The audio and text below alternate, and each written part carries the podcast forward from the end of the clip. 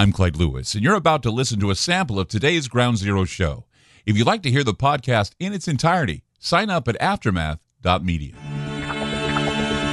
I'm Clyde Lewis, and this is Ground Zero. The number is to call tonight, 503-225-0860. That's 503-225-0860. Coming to you live, coast to coast. So happy to be on the radio all over the country. Thanks to many of the great program directors that make it happen. We're grateful to you. Also, talkstreamlive.com that has sampled millions and millions of streams. And now we are at the top of the list, number one show, most listened to on these streams, and I'm very excited to be a part of that. Number one on the Paranormal app, which reminds me, you know, it's like we are not only the number one show being listened to on these internet streams, we're also the number one paranormal show. And we were discussing this today. You know, we have the meeting before the show where we all get together. We're eating our food and we're sitting in the conference room. We're discussing some things. And of course, 2022, we're discussing projects and plans and talking about, well, you know, what is the identity of the show?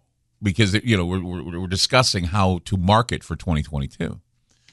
And, you know, we talk about conspiracy theory. We talk about paranormal activity. We talk about all the fun things. And so the discussion, you know, gets into the...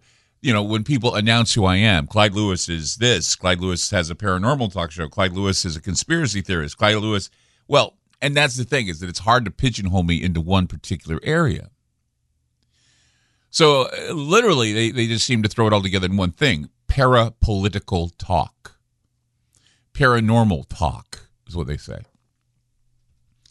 And they say, well, what do you mean by parapolitical, Clyde? I get asked this all the time. And I say, well, parapolitical talk, if you want to know, in my definition, because I know there are many definitions, I say my definition of the parapolitical is not talking about one side or the other side. What I like to talk about is I talk about the ponerism in government, meaning that there's an organized evil, groups that get away with things, you know, the way we love to elect psychopaths.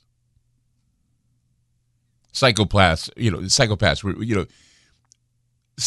in places of critical decision making, psychopaths in high places. This is what I love to talk about. Or psychopathic behavior or crazy behavior. Right now we're seeing a lot of irrational behavior. At 5% of the population, there are at least 16 million psychopaths in the United States alone. And most are at first effectively clinically undetectable from the main population. Now the few who are incarcerated institutions and available as clinical objects of study represent the failed psychopath. The one who has been found out by the system is the failed psychopath. The successful ones are, well, the ones that get away with it, the ones that are getting away with their pernicious and predatory tactics on humanity and the entire planet. And the successful psychopath is the one that prospers, that continues to gain power, money, seems to always get the right positions. You know what I'm saying? You know, 16 million psychopaths. That's 5% of the population, 16 million. Dynamics, ponerism, the study of evil, if there's a science to be had. And there's a lot of competition, obviously, for those who want your love. And there's a lot of chaos and a lot of greed and avarice. And, you know, ultimately, we tend to not see their destruction. Those who we see the destruction of, they're failed psychopaths. But most of the time, the true effect of the psychopath is to provide this cozy and safe environment. But you have to, you have to do something for them. I mean, this nurturing matrix that they pretend to have. If you're on their good side, well, then they give you a nice little perverse idea of a mental ecosystem that you can feel comfortable in, that they can feel comfortable in. They tell you you're playing your part, and if you play your part well, you get a reward or a promised reward. Not always, you know, the reward isn't always what you think it is. It's like making a deal with the devil. When I speak of psychopaths, I'm sure there are plenty of images that run through your mind of what one is. The creepy thing that occurred to me is that why we have 15 million, 16 million psychopaths out there. We are completely unaware of how a successful psychopath operates. people only assume that psychopaths are always vicious or appear to be crazy. The truth is, the successful psychopath blends in well.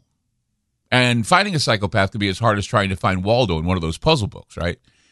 Psychopaths are compelled to acquire powerful positions, and they often resist critique and scrutiny and develop a network of followers and disciples that are unaware that they are being manipulated. And most of the disciples are damaged goods, but not so damaged as not to carry out the wishes of the psychopath. Psychopaths succeed because they use many tools of manipulation. They use charm, intimidation, coercion, and sometimes violence in order to procure their position of power. A psychopath has a knack for glibness, a grandiose sense of who they think they are, a lack of empathy, and a failure to be accountable or accept responsibility for what they do. Now, it would be an easy jump to say that all psychopaths become murderers. However, the degree of the disposition can lead to disregard for human life, and from there we see the psychopath can act upon their desires to eliminate anyone or anything that gets in the way of their own power trip, or eliminate people, creatively eliminate people that they don't agree with. They can silence them, they can kill them. I mean, that's a permanent thing, but most of the time they find a way to undermine them or silence them. It's kind of a cat and mouse game. The question is, though, what happens to the psychopath that wants all of the power, but wants to distance himself from all the nastiness of killing those who gets in the way? I mean, they have people that can do the work for them, that dirty work, you know. I mean, you can see a profile here, you know, the shaping up profile that can be compared to, oh, I don't know. The only thing I can draw from is, you know, Dexter, because I was binge watching that. But Liam had this interest in seeing Breaking Bad. And not only were we watching it on our small screen, we had some friends who have a theater. We were watching it on a theater screen. We've been watching it, you know, sneaking in episodes before I go to work, sneaking in episodes before I go to bed. So we've been watching Breaking Bad. So I'm getting reacquainted with this mild-mannered science teacher, Walter White, who basically evolves into a killer and drug kingpin. And it's definitely... Definitely a show where you're watching a successful psychopath. But then eventually, well, I don't want to give anything away. But I'm just saying, you know, he's a successful psychopath. A very well-written, very well-mannered psychopath, family man, and drug kingpin who takes advantage of everybody around him so that he can always come up on top. Well, that's one example of a psychopath we love. 503-225-0860. That's 503-225-0860. I'm Clyde Lewis. You're listening to Ground Zero, and we'll be back. You just listened to a segment of Ground Zero. If you'd like to hear previous shows along with having access to our online library and social media platform, sign up now at aftermath.media. It's only $10 a month, and there's also yearly specials to fit your budget. Again, go to aftermath.media. I'm Clyde Lewis, and thank you for supporting Ground Zero.